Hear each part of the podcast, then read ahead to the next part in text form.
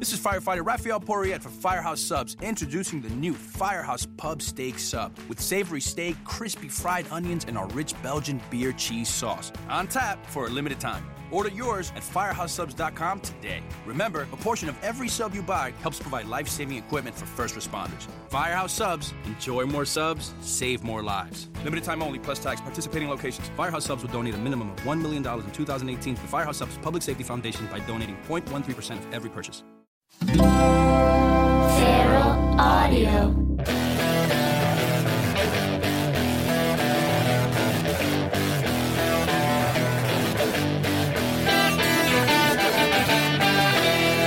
Hey, everybody, it's Steve Agee. Thanks for tuning in. Uh, we have got a great episode today. I am so excited to have Weird Al Yankovic on the show. Uh, I think in the first couple minutes, you can tell listening that I'm really nervous talking to him. Uh, Weird Al is one of my comedy idols. Uh, he's one of the people that uh, early on in my life helped shape my sense of humor, and uh, so I was.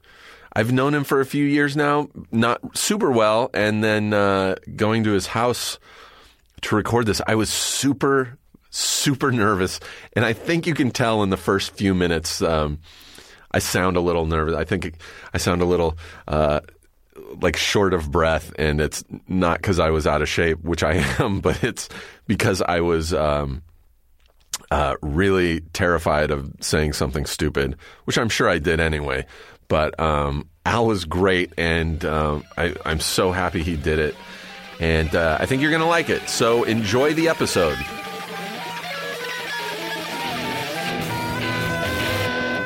Hi, Al. Hi, Steve. Uh, thanks for doing this. by the Sure, way. sure. Um, I just got to Weird Al's house. Yay. Um, I uh, I was so excited that you agreed to. I was I've been been wanting you to do this for so long, and I've uh, just been. Telling Why terrified you just to asking ask now you. then? What's that? I would have done it 45 years ago. I've had this podcast for three years, Uh-huh. and it started. The first half of my podcast was literally me just sitting in my uh, apartment. I was like, I'm going to do something different. I'm going to, you know, I don't want to do like an hour long podcast like everybody else does. So it would just be like five minutes of me. There were like five minute long podcasts that I was would host on my own website. And it would literally, like the first episode was me just trying to come up with a name for the podcast. So it was like five minutes of me just sitting around going, um, So each of the podcasts got longer and longer as they went along. yeah. And I was like, oh, I'll just call it uh, because I, I I do that a lot. I say uh a lot. I've noted I'm hyper aware of myself, my weird audio clicks. No, that, that's know. a Western thing. I, I think I could be wrong, but I, I think in Japan, uh, instead of uh, they say aru. No, they do not. No, something, something like that. It's, it's like they don't say ah. They have a whole different kind of like interjection. Like they they be talking about aru or something, something like that. So I just I just wonder how many how many languages uh is considered like the thinking about what I'm going to say next phrase. I would love to see if my podcast was hosted anywhere in Japan as uh, Steve Aru. Um, I'm obsessed with Japan, by the way. Are, Uh-huh. Do you play there a lot? You know, I haven't. There's there's gr- a great YouTube clip that's uh, floating around of me in Japan in 1984, uh, and it was maybe the most surrealistic thing I've ever done. It look for it, look for Weird Al in Japan. Just search for this on YouTube. Yeah. And it was at the, at the time they said, "Oh, this is like the the Saturday Night Live of Japan." It was like a big weekend show. And Were you and- the musical guest? well, yeah, kind of. Uh, and they had me doing shtick with them. And I mean, the show's in Japanese, and I learned a few phrases phonetically in Japanese. I had no idea what was going on. I was extremely lost in translation. It's like Bill Murray Totally. on that on that show. Oh man, I watching that movie. It was I, I completely related to that. But look for it because I'm there singing uh, "Eat It," uh, half in phonetic Japanese and half in English. You translated phrases from. Th- They did. They and they had it on a prompter for me, and I was singing like I didn't know what I was singing. And uh, they had dancing sumo wrestlers dancing behind me, and a guy, a guy dressed in a giant lobster outfit, gets wheeled out on a gurney in the middle of it, and he he asks me to eat him. and seriously, half the time I didn't have any idea what was going on. I was just kind of rolling with it. You can see the look of terror plainly in my eyes during this whole thing. That's incredible. I am so obsessed with Japanese culture, like obsessed. I will. I can sit on my computer for hours at night. I'll go down like a wormhole of like Japanese game shows. Um, the, their prank shows are amazing. The Oh, Jap- Japanese We, we are, shows. and the Americans' TV is slowly turning Japanese. I mean, it, uh, Yeah. those game shows are insane. I remember back when I was there, and this is again, you know, almost 30 years ago. It was just all like shock television. Yeah. Uh, even and it was like at late at night. I, I know that it was it was uh, some of the shows were like almost like softcore porn. Yeah. You know, and they'd always cut away to reaction shots of like young girls going, like they're all Yeah. they they they got off on the whole like Yeah. embarrassment thing. for a society that's so reserved, like they're very sexual, like they don't present it, you know, outwardly in their everyday life, but you know, there's it- there's vending machines with girls' pants. Yes, I was just about to say that. That's It's pretty crazy. and the, this the stuff they get away with on their TV show. Like I uh, like a week ago was watching a bunch of Japanese prank shows, and they they do the most fucked up, like hitting people and like the the scaring. There there's one where a woman goes in to like um, one of those places that does like facials or nails, Right, and, right.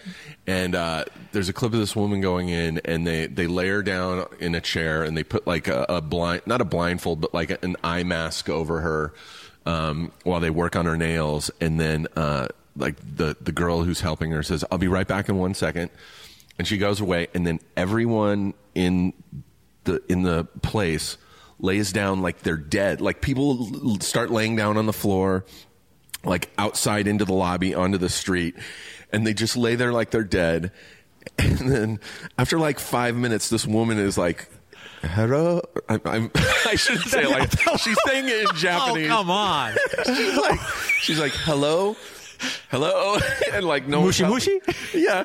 And so she finally takes off her her eye mask and is like looking around and she is freaking the fuck out. Oh, yeah, out yeah. that she thinks everyone's dead and there's another one where a guy goes into a job interview a fucking job interview and uh, he's sitting in a chair and uh, there's two guys that are interviewing across from him and all of a sudden the window breaks and they have like squibs on these guys that go off like they've just been sniped and so these guys fall down like they've been shot and this guy Whoa. is freaking out screaming then a guy comes breaking in through the door like a guy in a like an army outfit and is like grabbing him going come with me come with me and this guy's like no no no i can't what's happening it, it's amazing That's pretty awesome. I mean, the, the stuff I remember wasn't nearly that clever. I, I for a while, uh, a very popular guy in Japan was the guy that would just go up to people on the scre- street and scream at them.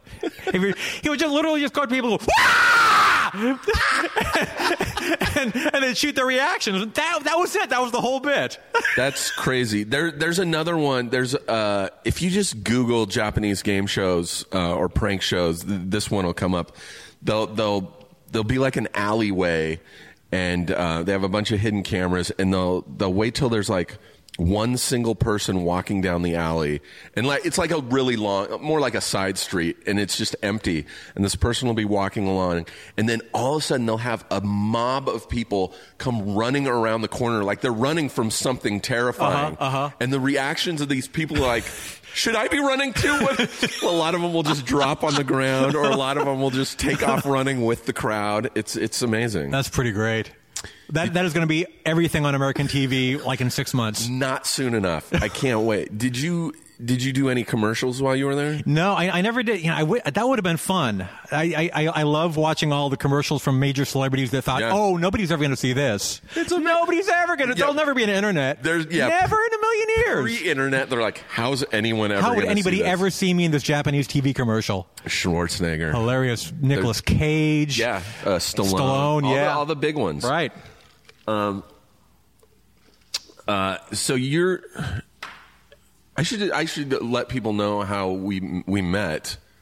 How did we I- meet? I vaguely I- remember. the first time I met you. That UCB? was it UCB uh, for the state reunion That- show? that- yes, right. They were. I was living with Ken Marino. I was living in his guest house, and uh, so I went to that show. And I remember briefly. In Sin in his guest house, or just just no? What's that? Living in, in Sin in his guest house? I live in Sin wherever I am. Oh, okay. He had, he had a guest house, and uh, so I was looking for a place, and him and his wife rented it to me. I was there for like, th- God, almost four years. Wow.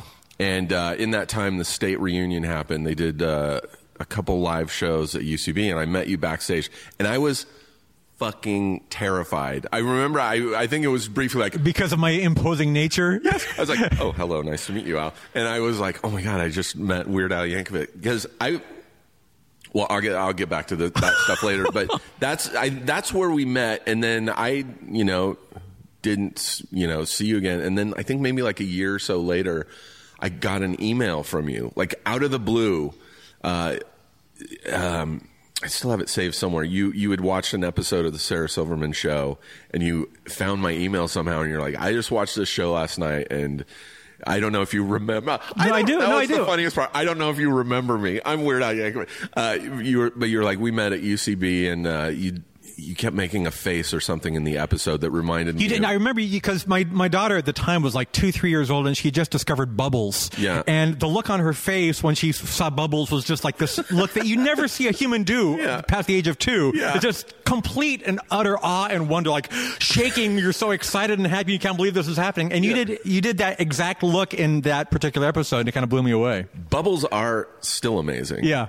I I will never not like if if someone has one of those little you know those things of liquid with the the little wand Uh-huh. that you dip in and make bubble. I could sit and do that for hours. Yeah. They're amazing. Yeah, yeah. I like the big bubble ones where you can like get inside the bubbles. Like, yes, oh, that's crazy. Uh-huh.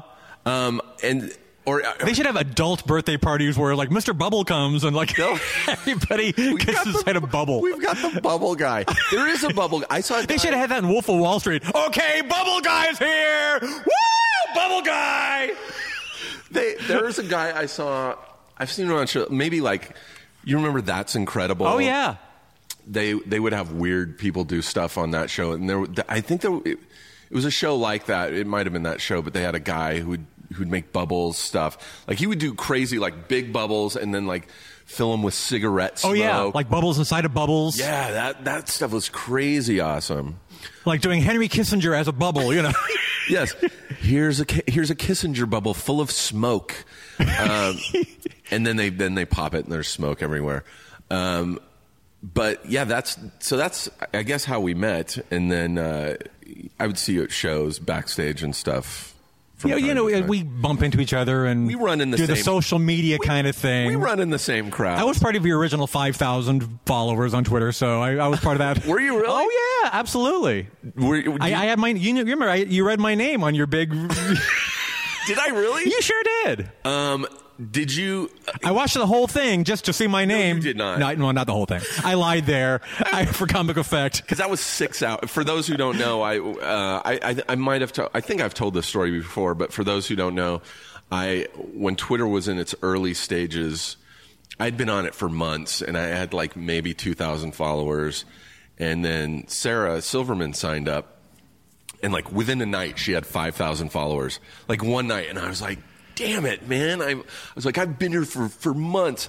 And so uh, and so i tweeted the next day. It was like a monday. I go if i have 5000 followers if i get 5000 followers by friday the next day i'll do a live uh, streaming video cast and i'll read all my followers names. And um, And you it- did. and the numbers were slowly going up, like very slowly. And then Rainn Wilson saw my tweet and he retweeted it. And once he retweeted it, the numbers started skyrocketing. The power of rain. The power of rain. And then that Friday, I was, I had passed 5,000, you know, way before that, but like the Friday, the last Friday, you know, for people to follow me where I would read their names, Oprah did a show about Twitter and signed up for a Twitter account and everybody and every woman in America started joining Twitter and I had been put on a list because of this stunt. I'd been uh, put on a list where when you used to sign up for Twitter, they would give you a list of That's right. recommended people to follow. That's right. And so people were just following me. Right. And it, my numbers were going up like thousands. It was driving. We were before Oprah. We were bo. bo. We, I was losing my mind because uh, earlier in the week, a friend of mine uh, texted me and he was like, "Hey man, I I just did a little math and I figured if it takes you like two seconds to read a name." Uh, times 5,000. He's like, it's going to be like four hours. Yeah, you know, you say you throw out the number 5,000, it's just a number. It, it doesn't become real till you figure out, Yeah. like, you're going to be sitting there for hours. As soon as he told me that, I stopped promoting it. I start, stopped tweeting about it. I think I might have even deleted my original tweet. And, uh, and so, yeah, it got up to like eight or 9,000 followers before I just shut it off. Like, I made my account private for a night. and then the next day, it was six, six hours of me Yeah. sitting there reading names. I, I thought when you got up to a million followers, you should have done the AG million and just. I'm horrible at math, but I want if 5,000 followers took six hours, a million. That would have taken. that would take at least 10 hours. That would. Yeah. I'm bad at math, but I, I'm pretty sure 10 hours, 10 or 11 hours. That would have taken me probably a week. And it, it did, also didn't dawn on me until I started reading the names that a lot of people sign up with names that aren't actual words. Or the fake accounts to make you say stupid things. a lot of my a, a lot of my friends started signing up with fake accounts like that were Steve Agee smells, Uh-huh. Steve Agee sucks, and so I'd be reading, you know. Mike J, uh, you know, Alan D, uh, seven seven three five. Steve Agee sucks.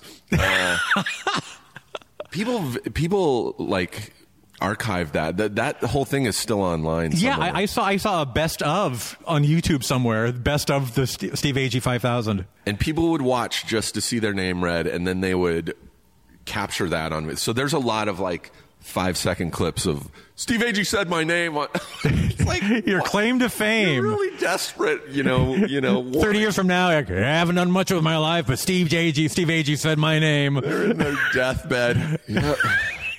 Steve agee at hour three and Probably should have seen my family more. I probably shouldn't have been so wrapped up in work. I probably should have. But Steve Agee said my name, so I'm good. I'm good. i think it was called the ag 5000 i can see like tombstones with like uh, Mike Smith, uh, you know, uh, 1983 to 2016. Uh, AG 5000. well, they, they have they have those video tombstones now, so they'll probably have that on a loop. You No. saying their name? Yeah, some of them do. That's got to be in Japan for sure. I, I want to say I, I don't know. I, I want to say the Hollywood Forever mortuaries have some. They have some of those. Really? I think. Th- Could be wrong, but but but that I think it, either that that exists now or that's that's something that's you know going to be more normal in the future. Would you have a video tombstone? No. That seems like perfect for you. Would you? For whatever my last vine is, that'll be on my tombstone forever. You should. Okay, I'm giving you this for free. Okay. You should record a song about your death. Uh-huh. Like, uh, no, a song from the afterlife. Record a song like you've recorded. Don't release it. Don't let anyone hear it until Uh-huh. after you're dead. But record a song about what it's like now that I'm dead. Yes, exactly. Make a video and then just give it to your lawyer and say, "This is going to play on my." That's going to be awesome. This is going to be on my video tombstone, and that's just on a loop on Weird Uh-huh. Al's uh, tombstone. And that'll be on the last box set, of course. we'll just, and then, and then Coolio The mystery will, track. will parody it. and, right. uh, no, yeah, it'll be it'll be like a Prince parody, and then like, what's he gonna do? I'm dead. yeah, suck it, Prince. yeah, it'll be a song called "Suck It, Prince," but it'll be to a Prince song. Right.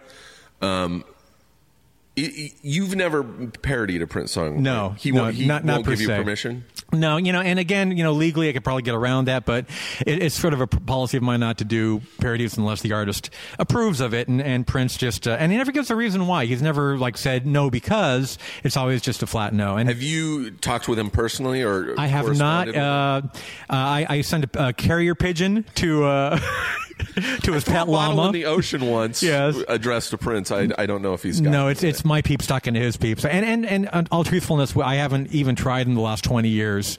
Uh, I kind of got the message loud and clear. it doesn't seem like there's been a song, a Prince. I mean, he's still making great music, but Yeah. it, it doesn't seem like there's been a big Prince. And he hasn't had a hit single per hit. se. I mean, he's still iconic. He's still a legend, but he hasn't really dominated the, the, the singles charts in quite some time.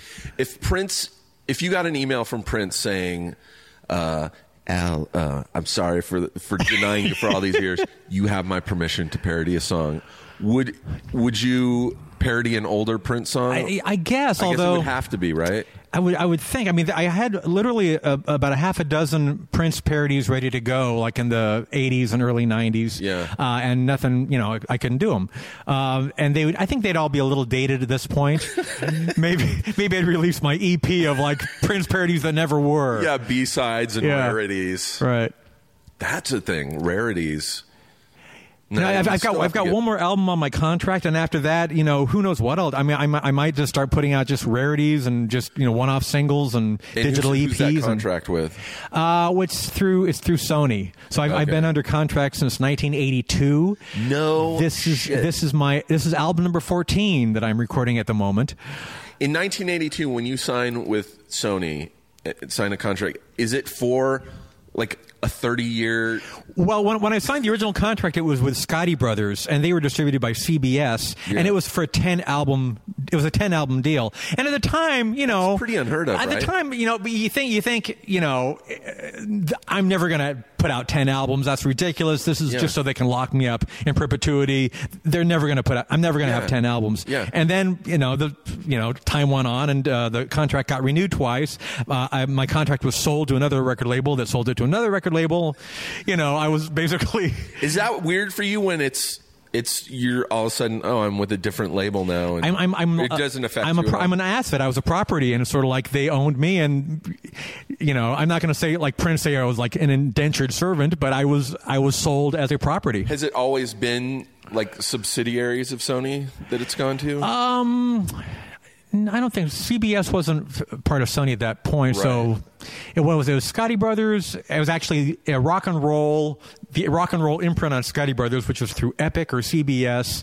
And it changed all the time. It got sold to Volcano, which was part of Jive, and Sony's involved. I don't know. It's it's you know it gets complicated. who's who's your first album with? That was with Scotti Brothers, which again was I, th- I think they're distributed through Epic or CBS in the states. Oh, that's okay. I'm I'm gonna try and get my history Scotti, right. Scotti Brothers is the label that had the big hit with Survivor, Eye of the Tiger. Yeah. Uh, James Brown was on their label.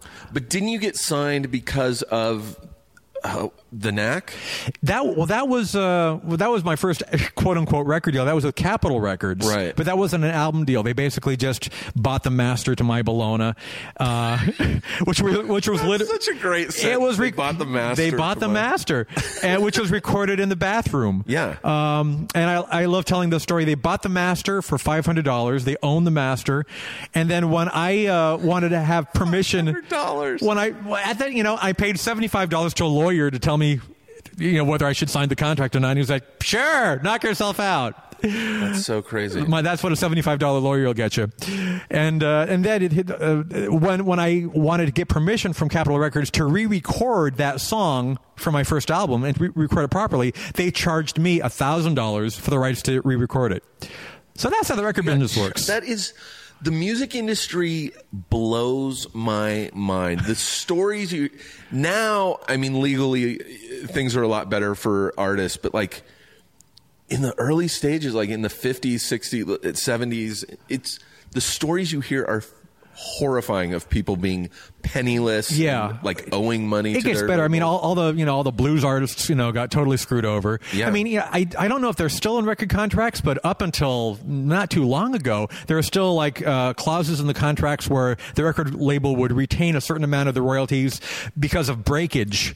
Meaning, like the 78 RPM records sometimes break because they're so, so thick and brittle. insane.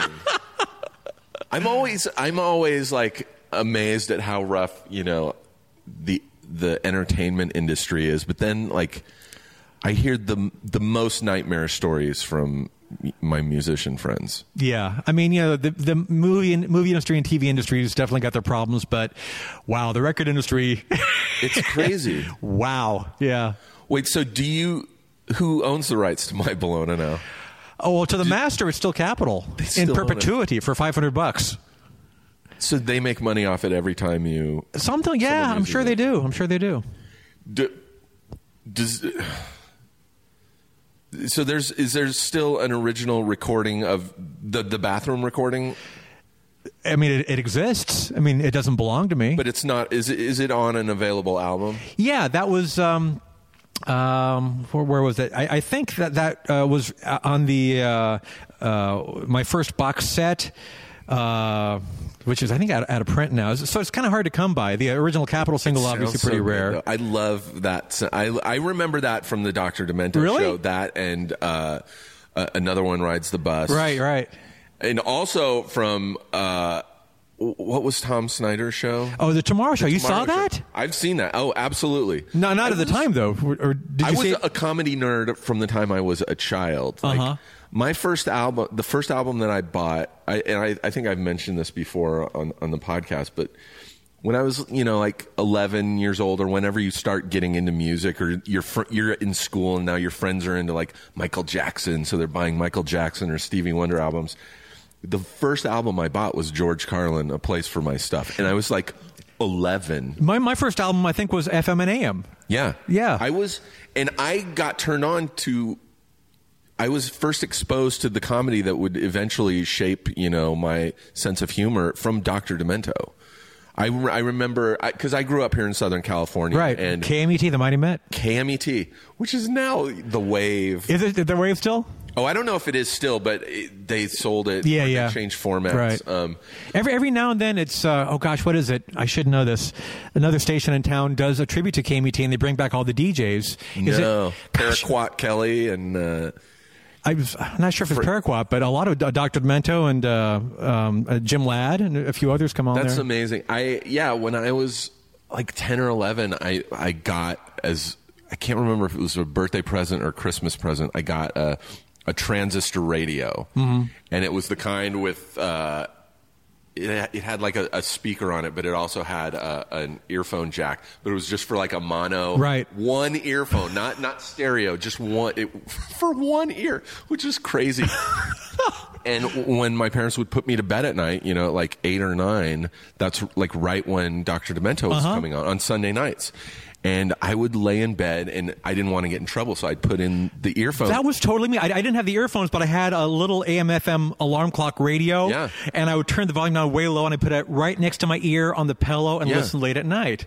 And also, my mom was uh, always she, she didn't like Dr. Meadow because he played all those horrible songs like "Bounce Your Boobies" and things that were I was obsessed. inappropriate. so obsessed with Dr. Dem- like unhealthily obsessed. Like I would all the next week at school, like just be re- just spewing everything I heard.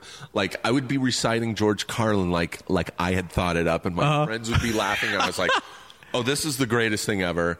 And that's you know they would do the. Uh, was it the funny five? Yeah, the, well, they, it was the funny five and it was the top ten. They kind of went back and forth. yeah, and that's where I got exposed to George Carlin and to you and uh, You, you know what I loved was uh, I had a, a little cheesy uh, a tape recorder, and you know this is in the days before you know. Napster and everything else. Yeah. Like if you wanted a song, you had to record it off the radio, Yep. and always like the first five seconds of the song would be missing because you'd hear the song go, "Oh, this is a good one." you would have it on record. You'd have it on pause. pause Yeah. exactly, but you'd always be missing the first couple seconds of the song. Yeah, so I love. I mean, I love just hearing the recordings from from those days of like you in the studio, but you could hear people like clapping along to the beat in the background Right. or blowing weird slide whistles. And um, what's your drummer's name? Uh, Jon Bermuda Schwartz, and He's as you know, always been your drummer, right? he and then we met on the Dr. Demento show, Him pounding on your uh, your case, right? That. If, And- and, you know, he- this I- day, if I hear those songs, like I immediately can close my eyes and be reverted right back to when I was a kid, like laying under the blankets, listening with my little mono Wow. earpiece. Yeah, Well, I, I wish John was here right now. We'd we'd play the song and watch it happen in real time. shit, that would be fucking amazing. Watch you revert, sort of like uh, altered states. I would probably start crying. I- no, uh, uh, Dr. Demento was so huge to me. Like my early, my biggest comedic influences were George Carlin, um, you, Chris Elliott, Bill Murray, and and, oh, and John Ritter. Wow. I got you know, those were like the audio things. Well, that- thank you, man. That's really nice. For for television, it was John Ritter. Like Three's Company was. It's still like my favorite TV show. I watch it and it mostly doesn't hold up, but it's it has such a special place in my heart. Mm-hmm. You know what I mean? Um, how did you meet Dr. Demento? Uh, it was through a, a song contest in like, gosh, I want to say 1973 when I was like 13 years old. And he had this contest where uh, he invited listeners to send in their version of Pico and Sepulveda, which was his theme song. Yeah. And uh, I sent in a, uh, a version of it. Uh, and Jon Bermuda Schwartz, who I didn't know at the time, also sent in a version. His version, I think, made it to the finals or semifinals, and mine just never. Yeah. I mean, I, Dr. Demento can't, can't even find my submission. It just disappeared. Uh, but I, I gave my submission to him at, at my high school because he came to my high school to do a, talk or one, one of the things where he plays songs for the kids and does a little demonstration. What high school is this in Lynwood? Lynwood High, yeah. You, you're from Lin, Orange, Lynwood's Orange County, right? Well, no, it's it's uh, it's L.A. It's it's uh, it's uh, directly adjacent to Compton, That's right. down East Southgate. Why do I think it's or- Orange County? There's something wood in Orange County. Uh-huh. Um, but yeah, I grew up grew up in Riverside. So I'm I'm almost straight out of Compton. I'm about a, a hundred yards away from the border. It's straight out of Lynwood. Yeah. Um, oh, that's so fun. He came to your Dr. Demento came to your Which kind of blew my mind because I, I was a huge fan, and I found out through the public address system of the school, Dr. Demento will be coming to do after That's school. mental to me. Like, Yeah. And very, I think, I feel like that's really progressive for whoever at that school was like, yeah, let's have Dr. Yeah. Demento come talk to the kids. and like, and like he was hanging out with some of the older, uh, like the seniors, and you know, the, and kids were like, you know, hanging around out with him. I, I, I was too shy to do that. I just kind of went up to him and gave him a cassette tape and said, "And this is for the contest thing." And he goes, oh, thank you very much. Okay. ah. Hmm. Ah. Do you still talk to him ever? Yeah, oh, sure. Yeah, we're we're good friends. We've you know uh, he's on my Christmas card list, and uh, you know we, we keep in touch, and uh, absolutely. I- He's, he uh, still does his show. It's it's not on terrestrial radio anymore, but drdemento.com every week another show. Is he still playing like the old, like, Fred Blassie and, uh, You know the the, the, the classics still make it onto the playlist. Um, I, I swear to God, if I heard some of those old songs, I would know. I would probably still know them word for word if, if they started playing like Pencil Neck Geek was Gritty and freak, pencil neck geek, and the uh, oh, what was the the existential existent Tom T Bone? Stankus. That yeah. song was so mind blowing to Mm-hmm. me. Like, uh, You know, they, he had to cut that song into shreds because he couldn't get permission from the uh, the, the songwriters of the songs in uh, The Wizard of Oz. Mm-hmm. Um, and like and to, to Dream the Impossible Dream. Yeah. Like all these copyrighted songs were, were part of existential blues. So when he released his uh, uh, album, it was just like edited so badly it was hard to listen to because you used to the, the Dr. Demento version, you know. so if you're going to put out an album, if you're going to make money off it, that's where the problems come in. Like. Par- parody wise, right? it becomes problematic and you know it's again it's, it's all a gray area with parody but um, you know i, I don't want to get in a position where people uh, are likely to sue me i don't want Yeah. you know feelings hurt i don't Have want drama sued? Not per se i mean i, I had an old manager uh, like again we're talking like 30 years Yeah. ago uh, but that not- but not an a manager in quotes he wasn't really a manager Yeah, but yeah. he thought he was and he tried to get some money out Someone of me it didn't happen once. right yeah. Oh man, that's uh yeah, I've always I've always been really curious about you know that kind of uh, music is like parody music because like you make a living doing it and then people I, I guess it's I mean it's definitely not- parody if like Vanilla Ice uses the bass line from a Bowie song you know and gets like in a shitload of tr- that that well that's that's called theft that's yeah that's So I added that extra link ding. It used to be ding ding ding ding ding ding, and I made it ding ding ding a ding ding ding ding. I remember when that came out, and he was just like, he's like, no, no. If you listen very, if you listen very carefully, let me get the chart and graphs out here. ding, ding, ding, ding, ding. Let me get the Venn diagram. Let me show you how this works. It's I didn't s- sample that from Pressure. No, No, That's, that's my. a whole different song. I'm surprised you even thought of it. Oh man, that's fucking crazy. Um, oh, I have so much stuff that I, I, I was on your Wikipedia page. I'm sure it's all true. Well, that's what I wanted. To, that's what I was really curious about. Okay, check check your sources here. Did you did you really tour with the missing persons? I did one show. I did not tour. if you if you want to call one show a tour, yes, I toured with them. But yeah, that that was uh, something that was uh, a focal point of my behind the music show because it was a early traumatic experience. Uh, basically, I was the opening act. It was one of one of the band's first shows ever. And Missing Persons, I, I like their mu- music Yeah. a lot. They're getting played on K Rock, a very hip band. Yeah. Uh, and I thought, oh, they would be into accordion based parody music. Why, why, why wouldn't their fans enjoy that genre as well? Oh man, I And the, the curtain goes up, and I look out, and the whole front row is like wearing these spiked dog collars. Yeah. they're a little bit more hardcore. They were very than, punk, like they were, new they wave weren't, punk. They weren't just they weren't just like oh sort of new wave. They were like kind of hardcore. And and I've never seen, not only myself, I've never seen any act treated this way ever.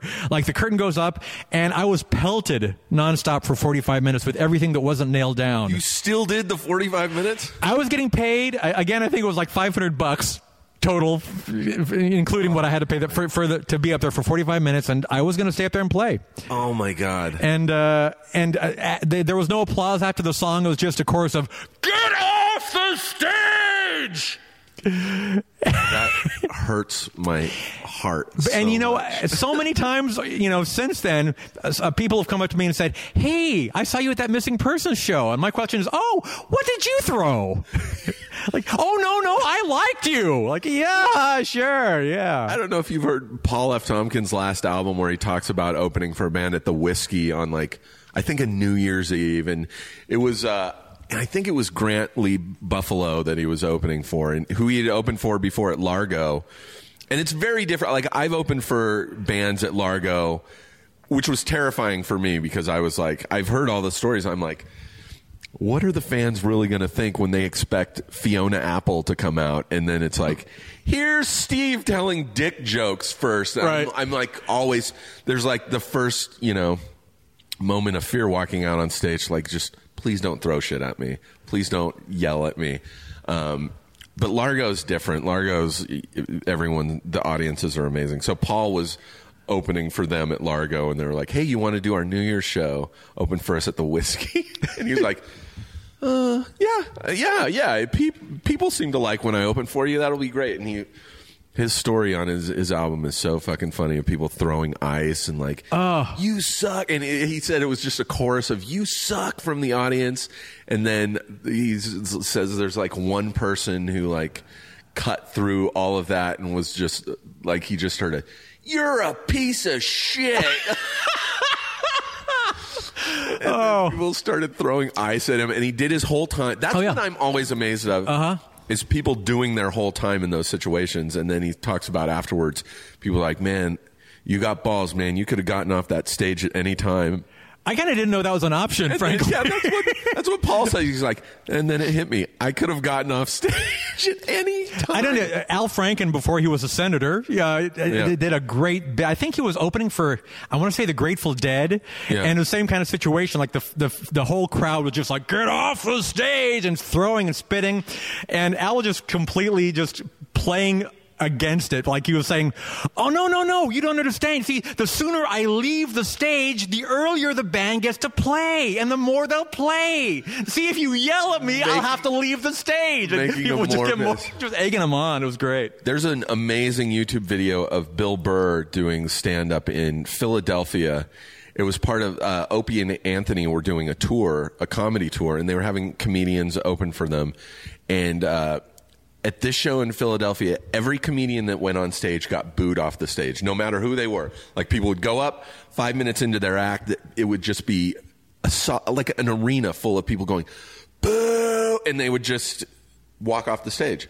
And Bill Burr goes out, and there's a YouTube video of it that I highly recommend everybody watch of him literally starting to do his his act, and then he has to do I think 10, 10 or twelve minutes, and then it's he does like two minutes of stand up, and then like the remaining time is him berating the audience, like like the most like Philadelphia, you suck. You have the worst foot. Like he just turns on the audience and is like being so mean, but like really funny to them. And uh, by the end of his set, he walks off stage to like a standing ovation.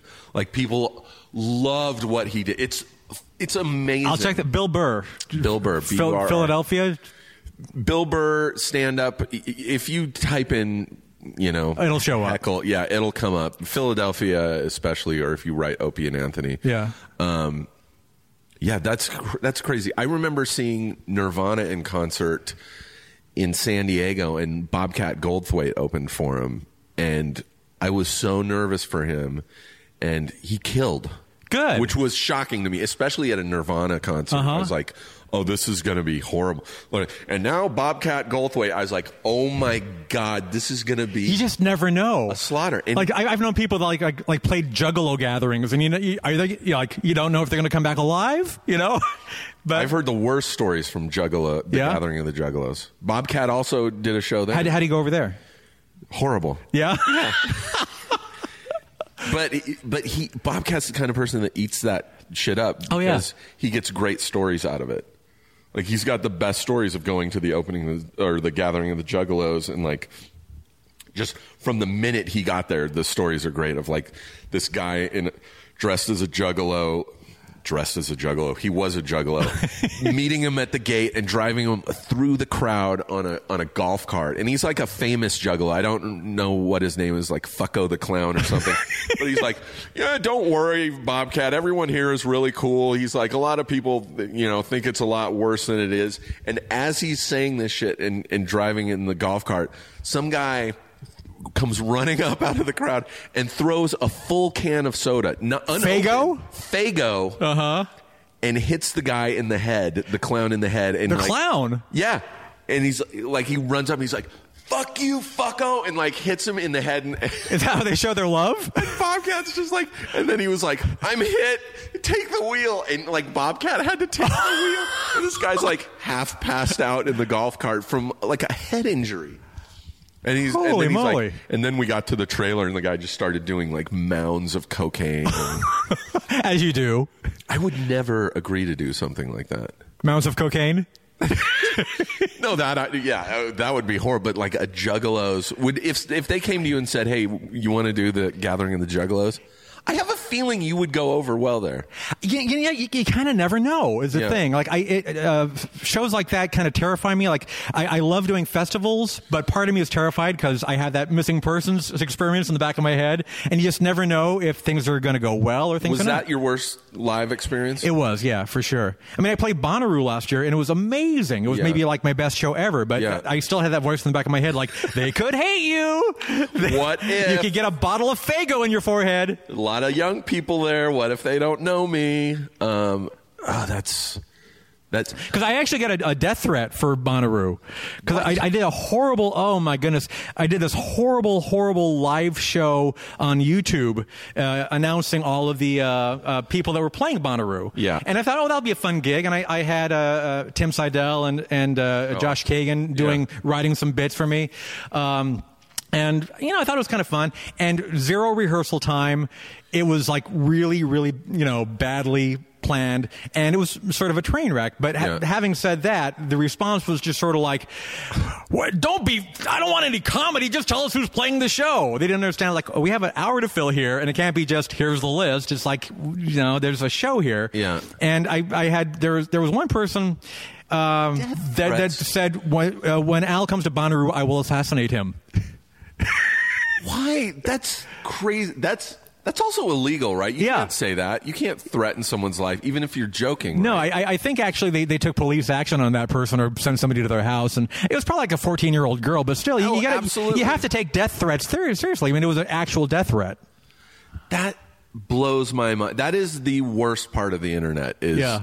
people just not kids or even adults not thinking in advance of what their actions are going to result Mm-hmm. in. Like They think they're so anonymous, you know, and that they can say anything. I did I did a, a, a benefit show for uh, this organization called A is For that we're helping women in Texas who you know Texas is shutting down all these women's clinics Right. you know and uh, and I did a benefit for them, and like they had to hire all this security because they were getting death threats. Was this the thing that Sarah was at? Yeah. Okay, I saw the Instagram thing. and then the next day, like after it was over, I woke up to like just a bunch of like death threats. What? Like, really?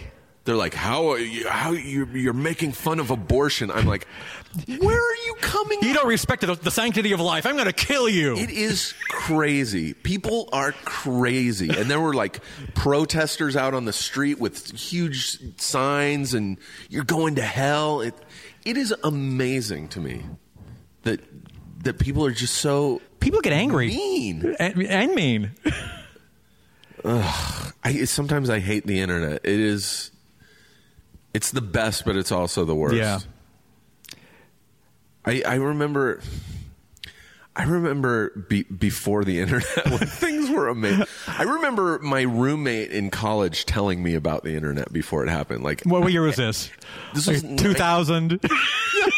my roommate in 2000. My no, this was like 91 or 92, Right, and uh, I, I think there was an internet, but not, Barely. but not what we know Right. is the internet. And my roommate just telling me, uh, he's like, you know, there's this thing that that's going to happen called the World Wide Web, and the way he was explaining it, I was like, that makes no sense to me.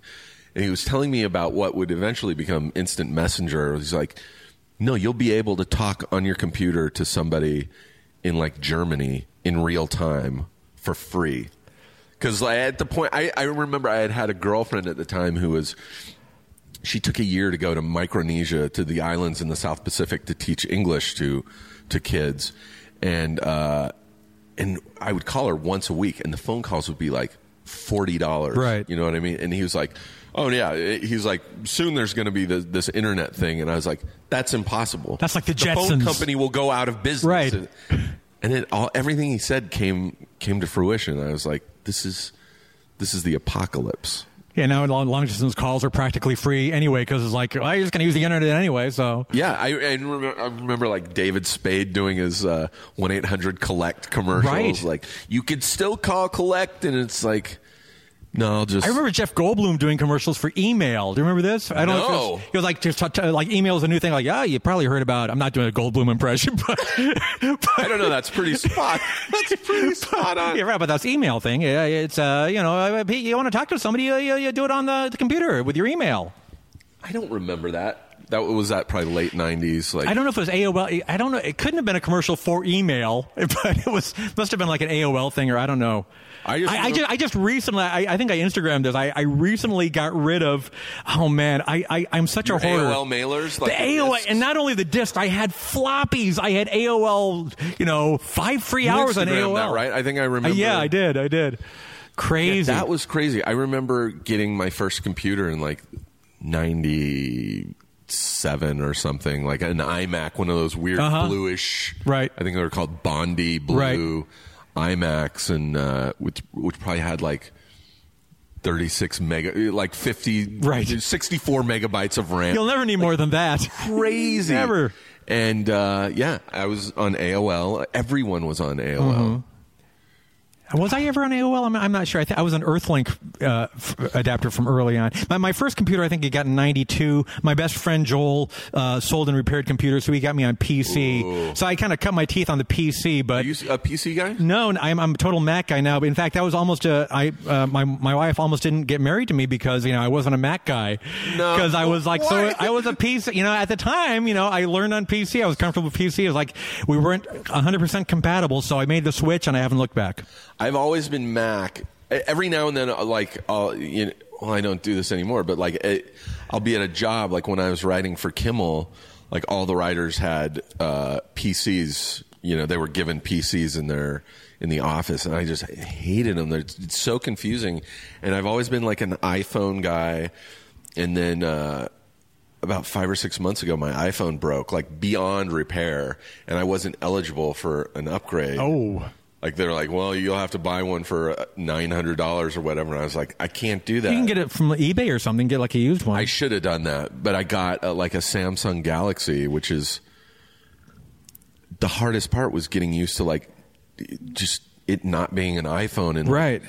really it's a complicated phone. I'm like, oh, this is like actual machinery. Do you still have it? I still have it. It's yeah. Have you have you grown to like it, or you still feel uncomfortable with I'm it? I'm I'm co- I'm more comfortable with it. I mean, I like that it's a bigger screen and stuff, you know. But um, I, I miss the iPhone. An iPhone is so.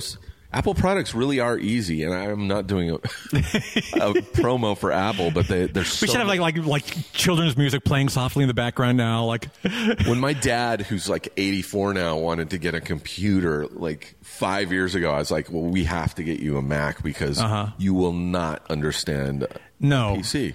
No. And my my my my uh, aunt, who's in her 80s, uh, we got her an iPad, you know, a few years ago, and thinking like it can't get a whole lot simpler than that computer wise. And she still, I mean, she does emails now and then, but it's you know, it's still kind of hard for her to get the concept. I'm glad they got into it later because the, half the stuff I do or put on the internet is like stuff that they would just be like, "Oh, what is wrong with you?" And Don't don't teach them how to Google your name. I did I did a show at Largo on Monday night uh, with Doug Benson called "Getting Doug with High." I He can't believe he does that. I mean, I, he's I, is, is that a? Can you, how do you guys get away with that? It's I don't know. It's uh, I know you sign you sign like you know uh, waivers and Oh, everything we else. signed a lot of waivers.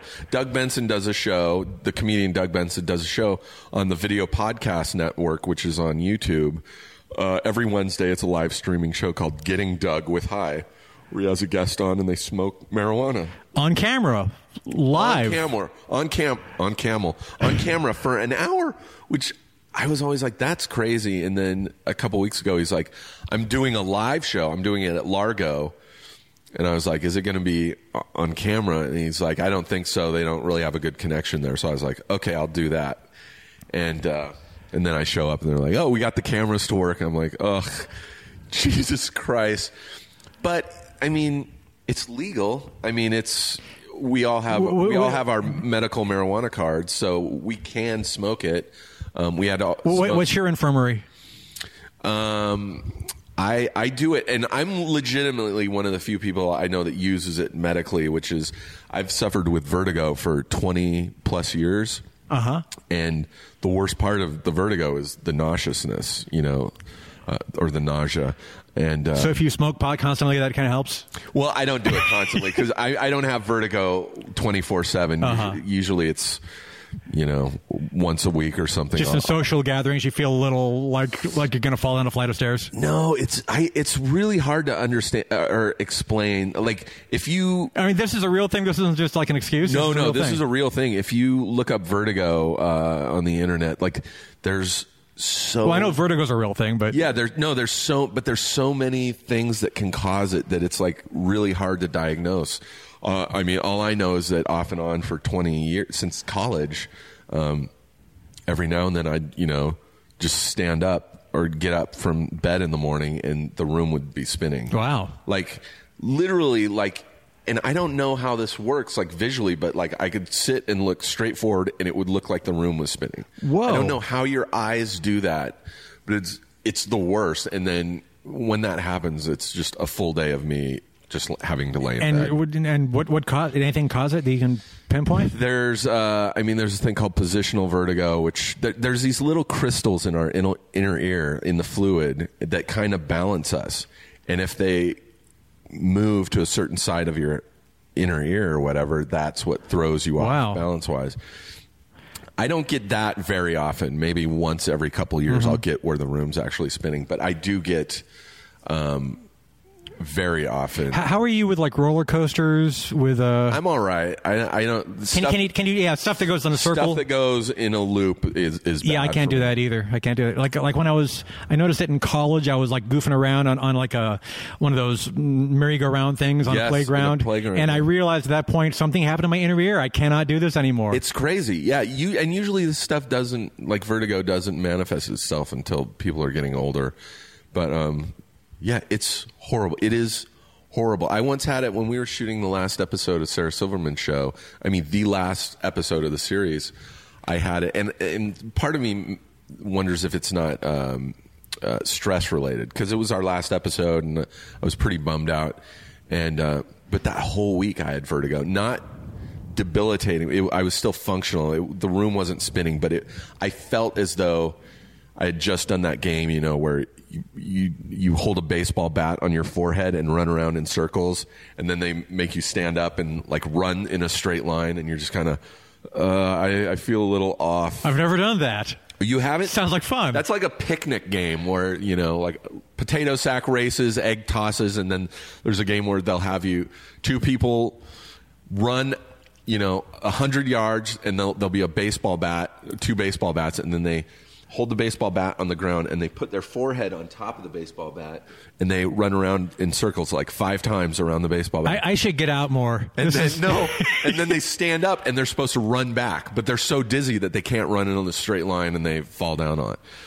So that I- Fun with your brain. it's the worst, and that's I, that's what I've dealt with for like twenty years. Is just being a little off balance a lot So, of times. so the feeling that you feel all the time is sort of like when you uh, go in circles around a baseball bat. Well, I'll tell you. I'll tell you what. And I, I wanted to ask you about this also. I uh, about three three and a half years ago, I went vegan for about four or five months, Uh-huh. probably about four months, and I, honest to God, never felt better.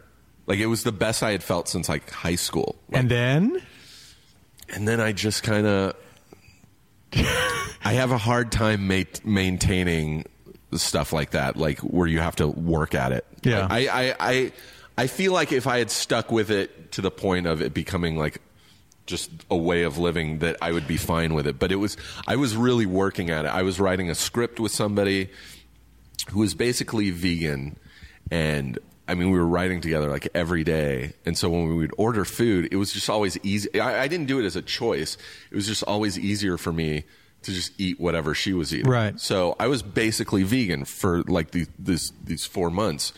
And, uh, like my allergies went away. Like all my allergies were gone. I had so much more energy. I lost like 40 pounds.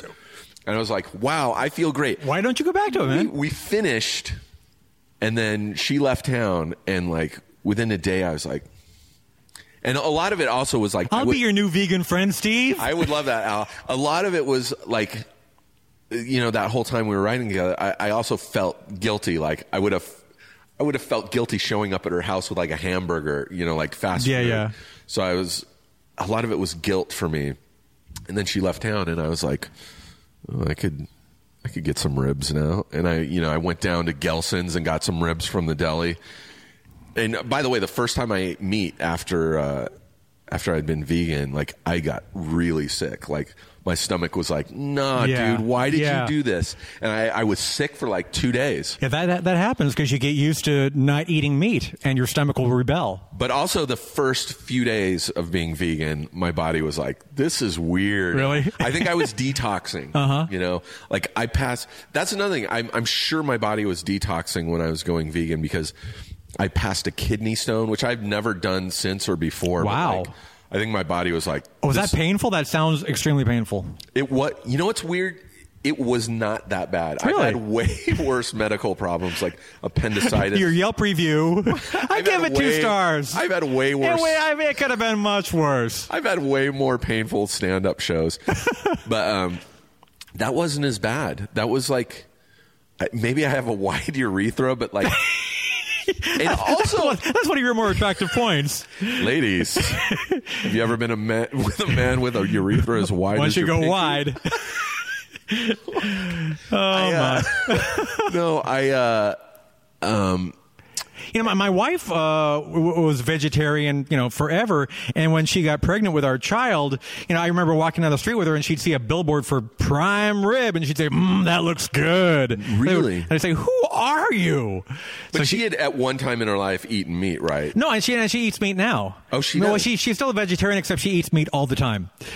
So that's that's the only difference. Well, th- see, okay, I mean, but I'm I'm in, I'm all over the place. But like with the with the uh, with the kidney stone, I think it was because I had been detoxing, but also the pain that I felt because you really you feel it first in your where your kidneys are in your back. And it feels like like a muscle spasm. Like Uh-huh. you've pulled your a muscle in your lower back. Like it's right on the the flank. Did, did you know at the time what was going what was going on? No, uh, and I I wonder now if I've had kidney stones in the past because when it first hit me, I was like, uh, threw my back out again. This like it was a very familiar feeling. I was like, ah, but it was a little bit more painful and like the the only position I felt fairly comfortable in was standing up, and Uh-huh. it hit me at like midnight.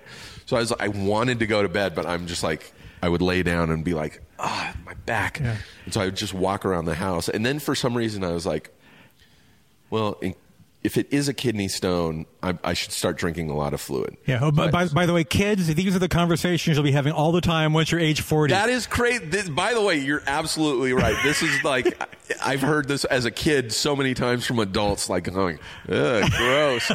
But, like, I and so I started drinking tons of water. I had probably like 12 glasses of water. I drank like a, a half a gallon of cranberry juice, and uh, eventually I got so tired that it, that outweighed the pain in my back.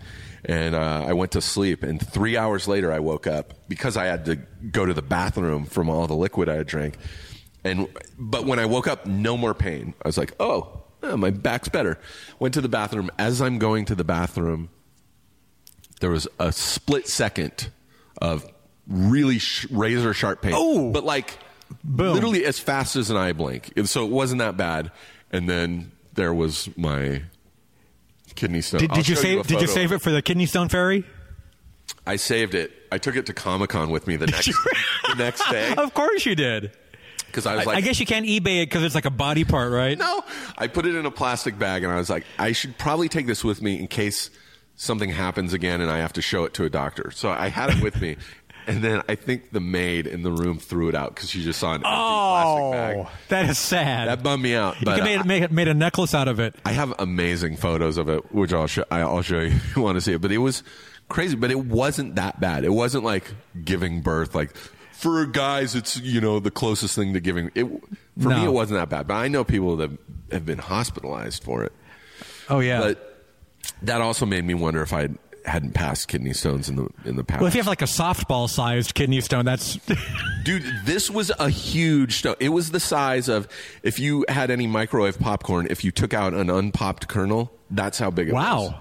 Like and and jagged, like a oh meteor. oh Yeah, ouch. Were you, I don't want to get graphic, but were uh, was there blood involved? no blood.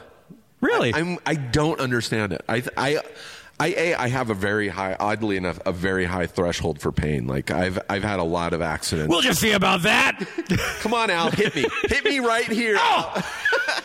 um, but yeah, anyway, veganism. Like I wasn't a conscious vegan. It wasn't like I'm doing this for the animals. It was just out of ease. You know, it was it was convenient. And then she left, and I started eating meat again. And I have a very hard time maintaining certain like lifestyle. So I also, when I was working for Kimmel, like my, f- the first thing I did when I got a paycheck as a writer was hire a nutritionist. Mm-hmm. Because I was at that time I was like 315 pounds. I was huge. I was like the heaviest I'd ever been, and I hired this nutritionist. And within literally just from diet alone, within two weeks, the first two weeks, I lost 17 pounds. Whoa. From eating, which Not was exercising or anything, just I wasn't even exercising. not eating garbage. I was just not eating garbage. I wasn't drinking soda. That's a, that's a big one. That's number one. Just like drink water. yeah. Water is is the hardest thing for me to do because it's it's for lack of a better word boring. Mm-hmm. It's like there's no taste to it. It's just like ugh, it's just That's what I tell all those third world people. Like, you know, boring. That's why we're all dying of dehydration. It's so boring.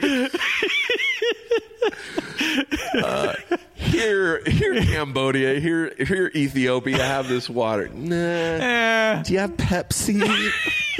Pepsi. I like the sugar rush too.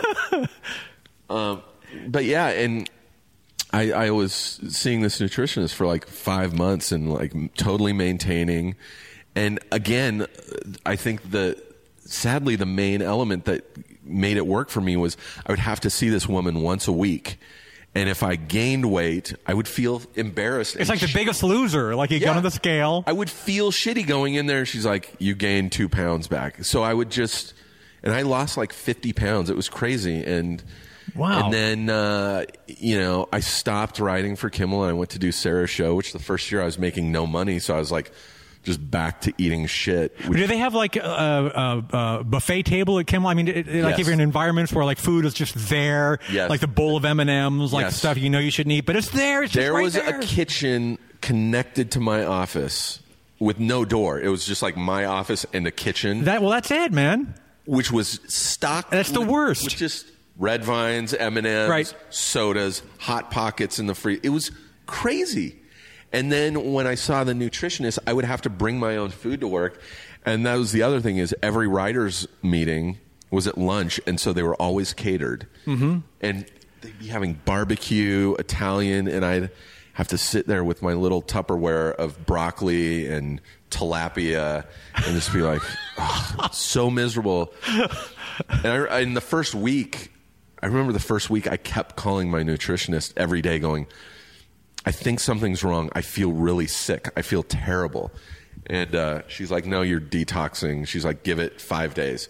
And sure enough, the fifth day I woke up and was so energetic and. And it's, it's I don't need to see a nutritionist or anything. It, it's all common sense too. Did you ever do the a colonic irrigation? No, have you done that? I did it once a long time ago because I thought like that's part of the healthy. Because I, I heard there's like five pounds of undigested meat in That's your system. Even if you've been vegetarian for 20 years, it's still there. And I thought, you know, let me get that out.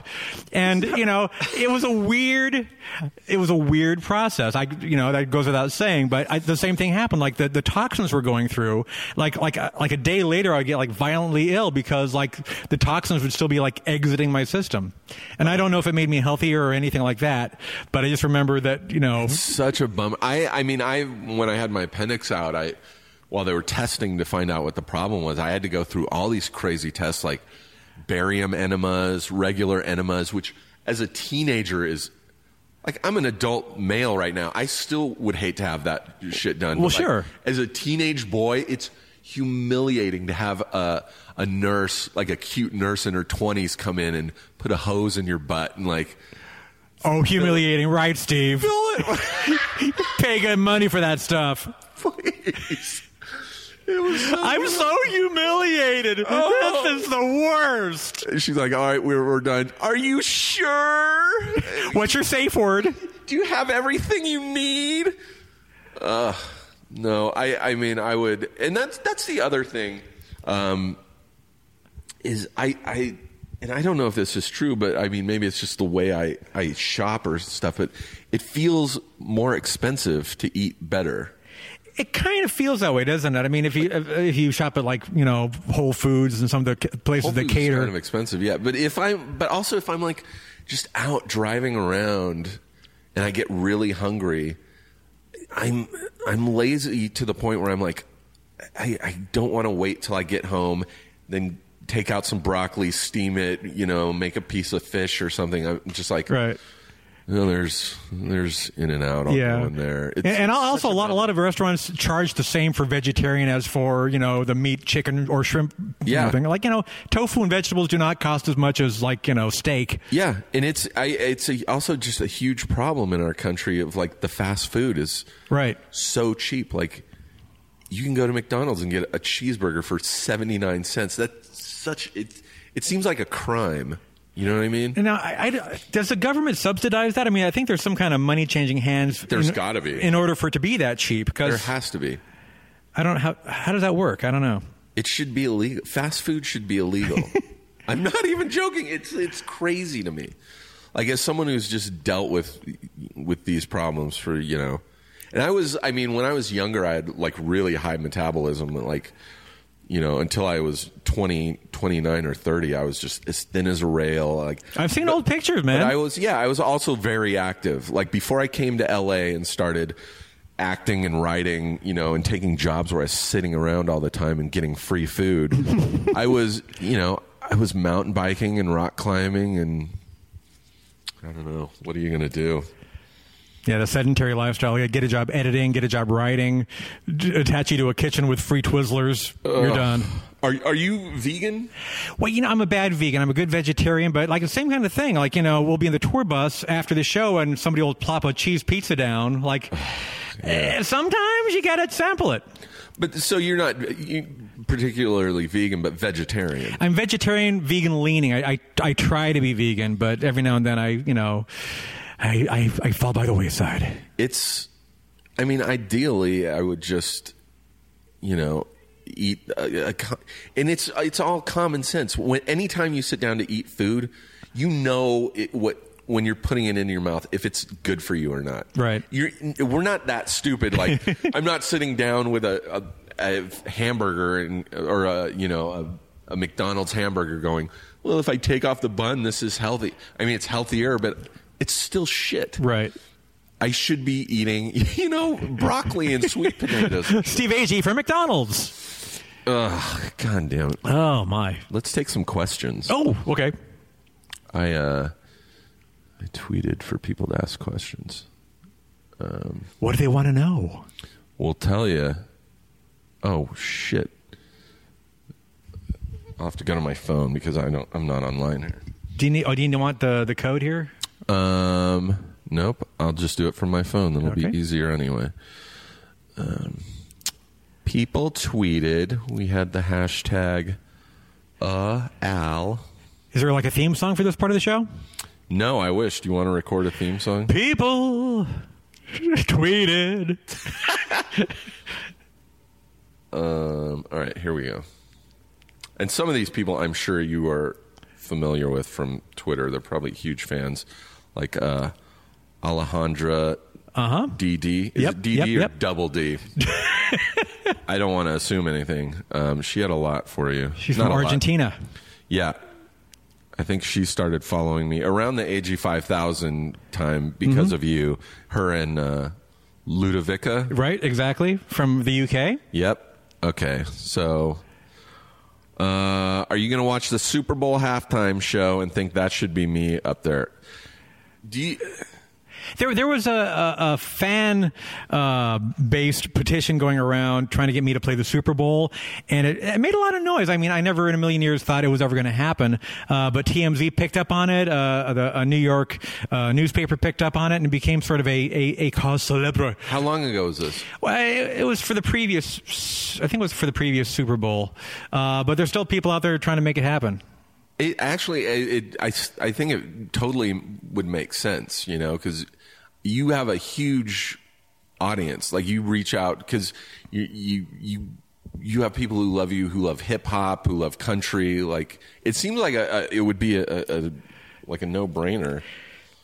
Like sometimes the choices they have on the Super Bowl halftime show, I'm like, really? It, it, it would be the most terrifying thing ever. I mean, you know, it's, it's one of those things like, you know, you, you could be the most popular person in the world. If you play the halftime show at the Super Bowl, there will be millions of people that hate you. Yeah.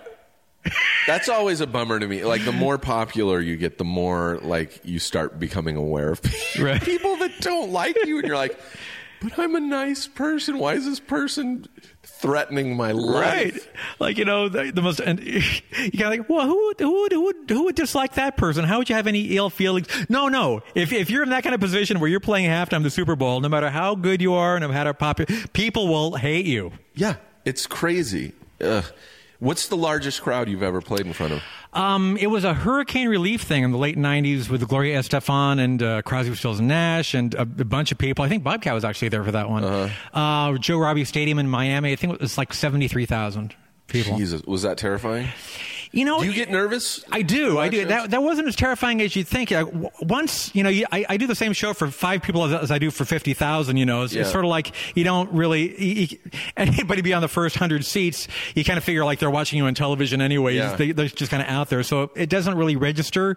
It's weird. It gets to a point. I used to. I mean, when I first started doing stand up, like the first time I did, I think I was like 18. I was terrified to go up in front of a room of you know like 50 people, and I, I always remember like as a kid watching you know like say award shows like the Oscars. And just thinking when the people go out to present, like not the people who won, but like just a presenter asked to go out, like that must be terrifying. And it always looks bigger on TV, but like you know, they're at the, you know the Dorothy Chandler Pavilion, and there's like eight thousand people. I'm like, that's got to be terrifying. It, it blows my mind to see people like Billy Crystal and, and their other hosts that, that just really uh, show no uh, fear whatsoever. I mean, you could tell they're not even nervous. And Yeah. I would be having like diarrhea on stage if I had to do that gig. No, but but then, I mean, the more you do it, the easier it gets. I, I remember. Uh, I uh, I went to open for Sarah at uh, Stanford University, and she asked me if I would go, and I was like, uh, "Yeah, I guess." Um, I don't really have 20 minutes of material. This was like a long time ago. She's like, "Just show some of your short films." So I brought a DVD, and I was for some reason thinking it was going to be in like the student union, like you know the cafeteria. I don't Right. know why I was thinking that, but we get there and it's in this theater that's like 2,000 seats, and I am immediately have like a nervous stomach and I'm like terrified. And I asked the guy, I'm like, uh, who do I give this DVD to? And he's like, oh, we don't have a projector. And Sarah just started laughing. She's like, well, I guess you got to wing it. I'm like, what? And so I had to go out on stage in front of 2,000 people. Oh. And like, I think the most I'd been in front of at that point was like 200. And, uh, How'd that was terrifying. Once you go out and like start talking, it's fine. Right. It's it's always the right before. It's always right, but once you get out there, it's, it's okay. But man, I, I don't normally get nervous, but anytime it's a, a new situation or the start of a tour, or if I'm playing LA or New York, for whatever reason, that kind of freaks Yeah. me out. I will be like, you know, and, and that afternoon, I'll be like in a fetal position on the floor in the dressing room, just like Yeah. from nerves. No, and I- I mean, I I think the biggest crowd I did was also opening for Sarah in New York at uh, Hammerstein Ballroom. Is Uh-huh. that a- Uh-huh. And that was for a lot of people, and that it was it's the same. Once you walk out, you can't see past the first like six or seven rows because of the light. So it's like, oh, this is all right. I, I don't know what, what what your brain is thinking. Like once you get out there, it's fine. You're just wondering like if you're going to get like a bottle in the head in the first five seconds. like I immediately start before one of those shows. I'm editing myself. Like, okay, is there anyone that I could possibly offend? Any jokes that I, I would offend? Like, I'll just cut out.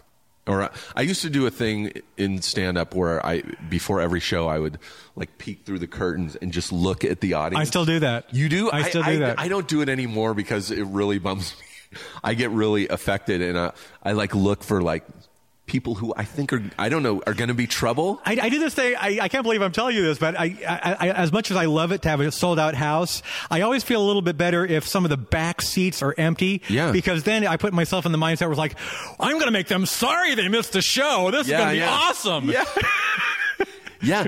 They'll, No, they'll come next time because their friends will tell them how awesome it was. I, I had to stop because I'd get really bummed out if I would see older people. I'd be like, they're not going to get me. They're going to hate me. Oh, you know what? When I first started out, like way a long time ago, I would have like the blue-haired old ladies on the front row thinking I was Frankie Yankovic's kid, and I was going to be doing like polka music all oh night. Oh, my God. And they'd hear like you know the the power chords from the guitars, and the the amps would like blow their hair back, and they would be gone. That's so crazy.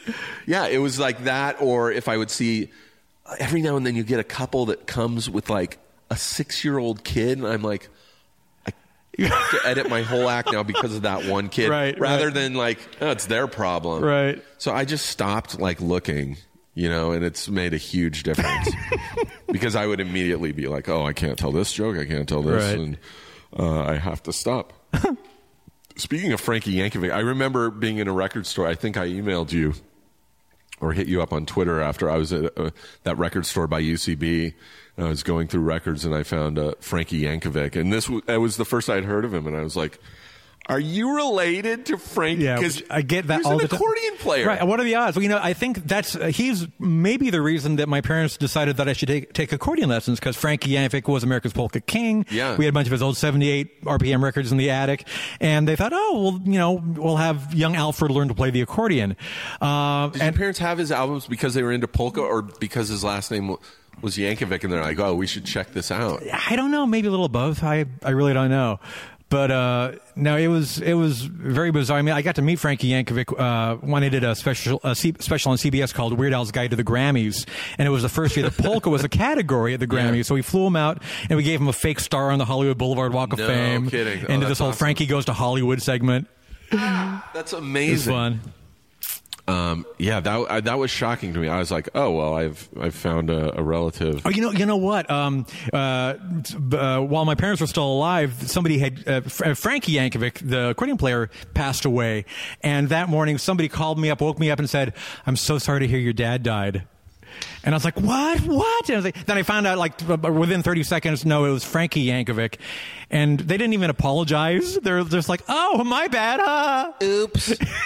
it is. I mean, it is strange that it was uh, like the hugest accordion player is also named. Right. So everybody just assumes that. In fact, I think M- NBC News, when Frankie Yankovic died, they tagged it with, but his music lives on in his No, son, Weird Al Yankovic. No way. That's crazy. Um, do you, how many accordions do you own? I think five. I've got a couple on the road. I've got a couple in the house. Uh, one in Hawaii. Are you uh, sponsored? Uh, like, spon- do you have like a, an, an Al Yankovic line of accordions? no, uh, Roland has given me a couple uh, uh, MIDI accordions. No so I don't know if that qualifies as sponsorship, but they gave it to me for free, so that's that's nice. How do you use a MIDI accordion? I mean, do you? It's uh, you, just like a regular accordion, except the keys and the buttons could be any sound you program into it. So it could sound like a piano, it could sound like a bass guitar, like a tuba. I have this this MIDI guitar. It's kind of like a DG twenty or whatever, but it's I forget what who makes it. I got it because uh, Liam Lynch had one, and uh, I was like, and I I can play guitar and bass, but I I can't play piano, which is my one of my biggest regrets because I really wish I knew how to play. And uh, when I found out these things existed, they were it was amazing. It's like a guitar, but it's MIDI. Right. You know what I mean? And so I, I plug it into uh, into my computer and I go through you know, Logic or whatever, and I can I can play chord. I can play piano now, and it's it's. Mm-hmm. I, I go the other way. I've ne- I've never learned how to play guitar, but I, yeah, you think I would have at some point, but I just never have because I've got a great band, and you know, not like I'm going to take take their jobs away from them. So Do you do you play any other? I mean, obviously you probably play a little piano at least because yeah, well, yeah, keyboard. absolutely. I mean, you know, the accordion is half piano, so I just need to teach my left hand to play sort of like what the right hand is doing. And uh, but no, other than keyboard instruments, not so much. I played a little harmonica in the live show and uh, a few things like that. But yeah, it's all it's all MIDI. Whenever I need another instrument, I just do it on the keyboard. When you record, do you do you have your own? Stu- do you have a studio here, or do you? Well, it's a, it's a laptop and a keyboard, basically. I mean, you know, I, I do I do demos here, uh, which are you know they, they get the job done. But when we do it for real for the album, then we go to a, a you know do you use nice Pro, studio. Pro Tools or Logic? we I use Pro Tools uh, in the studio. At home, I use Digital Performer, old Uh, school. Digital Performer. Yeah, didn't even know DP man. I I was uh, Pro Tools for a long time, but I, I just never. I, I was a musician for a long time. I came to LA with a band. I wanted to. I, I just God, I wanted to be a rock star. but uh, uh, then I found comedy, and uh, so I, I can play, but and I, I record a lot at my house on uh, uh, what was uh, Pro Tools for a long time. But I'm I just technically I'm just a moron. So I I always just know enough to record tracks, but I I have no idea how to master or mix them. So like I have probably a hundred recordings at home that are all just like the worst mixed. Every now and then I'll put them uh, you know out on my Tumblr site or YouTube, and it's just like. People are like this sounds fucking horrible. like songs that I love, but they're just like you know the vocals are buried or there's like too much drums, and I'm just like I I don't Were know. you so you can't you don't know how to mix or you don't I can get levels. and are you using Logic? You said. I use Lo- uh, I got it Or really got into Logic after again Liam showed me because I was like, Pro Tools is really confusing. It's, Well, well, the thing that kind of bugged me with Pro Tools when I was trying to learn it was that they want you to have a computer just for Pro Tools because they say, Yeah. don't upgrade your computer. You're like, you know, th- it Yeah. works with this exact system, and we'll tell you when to upgrade your computer. And I'm like, nah. no, and Next. and again, it's like an Apple thing where Logic is so much. E- it like makes sense to me. Like Right. everything is so easy, and then like the plugins are all there already. In like. I can just plug in my guitar and like, oh, I want a, a guitar sound like Brian May, or I want a glam sound, or it, it's it's amazing. But yeah, I can I can record, but I don't know, you know, all the technical stuff like how to punch in if I make a mistake. All my songs are one take. Like every guitar track you hear is like one take. If I fuck up, I I go back, delete it, and keep Uh-huh. going. I don't know how to do inserts or all, any of that stuff. Yeah, Liam tried to get me into Logic at one point, I think, but I, I you know, I, I kind of, I'm used to digital Yeah, performers, so it's sort of like, you know, why like go through a whole learning curve again? If it's not broke, don't Right. don't fix it. Yeah, I was always just like never good enough. So I'm like, oh yeah, I'll do this. Um, someone had a really interesting question about you walking off stage a long time ago and wondering if you were sick. Huh? Where is it? It was like a, a concert in '86. Let me see if I can find it. I'm this. trying to think if that's. He's like, Weird Al walked off stage for about a minute. I'm like, well, maybe he was changing costumes or That's something. that's that's the like, most likely scenario. Up or uh, have you ever been sick? Had to do a show while you're sick? Oh yeah, I, I did a show in Vancouver where I had a 104 fever, and I'm one of these the show must go on kind of guys. Like I, I don't think I've ever canceled a show of my own volition. I mean, I've had promoters cancel a show day of and things like that, but I've never said no, I'm too sick or for whatever reason. I've always done the show. Uh, yeah, it was a 104 fever. I was like like dead before the show, knocked it out, and then then I was dead again. That's crazy. Were you I, throwing? I up? no, I, I wasn't throwing up. It was one of those kind of. No, I don't think so. I, I've I certainly never thro- thrown up on stage, and if, if I did, I would throw up, you know, into the audience. I wouldn't like go backstage. I mean, you know, was so punk rock. Al puked on us. I, I'd want to give people a, a YouTube clip at the very least if that was happening. Um, no, that's it's. I'm so neurotic and such a germaphobe and hypochondriac that literally my one of my biggest fears uh, about doing live shows or booking shows is once I'll book a show, I immediately am afraid like, what if my vertigo is really bad that day mm-hmm. and I can't perform? What if I get sick? Like this time of year, flu season, I'm always like, what if I get the flu? Well, that, that, it's horrifying. Is it's like I, I kind of will myself to stay well during Yeah. a tour because, and then a lot of times I will just collapse after a tour and be sick because it's sort of like, I just hold off being sick just a little while longer. Yeah. Because if you lose your voice, and this has happened, and it's horrifying. If you lose your voice, there's no way to get it back. Really, the the only way to cure laryngitis is to not talk for a week. And if you're doing a show every night, that's not going to happen. So it's like do you do all the vocal warm ups? I do. Like the weird The tea drink. Yeah, my daughter makes fun of me. Like every show, like 20 minutes. Dad, Daddy, what are you doing? He's he's talking and speaking in tongues. Uh, okay. Nerduso uh, asks, "What's your favorite song of yours, and what's your least favorite to Of perf- mine? to perform?" Oh, to perform. Uh, you know, I have there, there's there's none that I dislike. I, I think probably the one I look look forward to the most is uh, "Wanna B Ur Lovr," which is my original song, which is sort of like Beck doing Prince, Yeah. kind of like. And, and I like that because I, I leave the staging, I go out into the audience, Yeah. and I just mess with people. That's awesome. And and, and it's different every night because you never know like what's going to happen or how people are going to react or what you know anything could anything can happen. So that that's always fun for me. yeah. Do you have a least favorite? Have you ever done like one of your really long? What, the, what's your trapped in the closet parody? Yeah, trapped in the drive-through. Trapped in the. Have you done that live? Uh, I've done uh, portions of it. I think one tour I did like the third verse, and the next tour I did the second verse. I've never done the whole thing in one stretch. Here's another question. Here's one I have. I wanted to ask. I'm glad I just remembered because I've been kind of obsessed with this lately. Do you ever need to use a teleprompter? Do you remember all your lyrics? I do, although you know what? If I if I had a teleprompter, I would have a lot less stage fright because that's my number one fear when I go out there. Is like.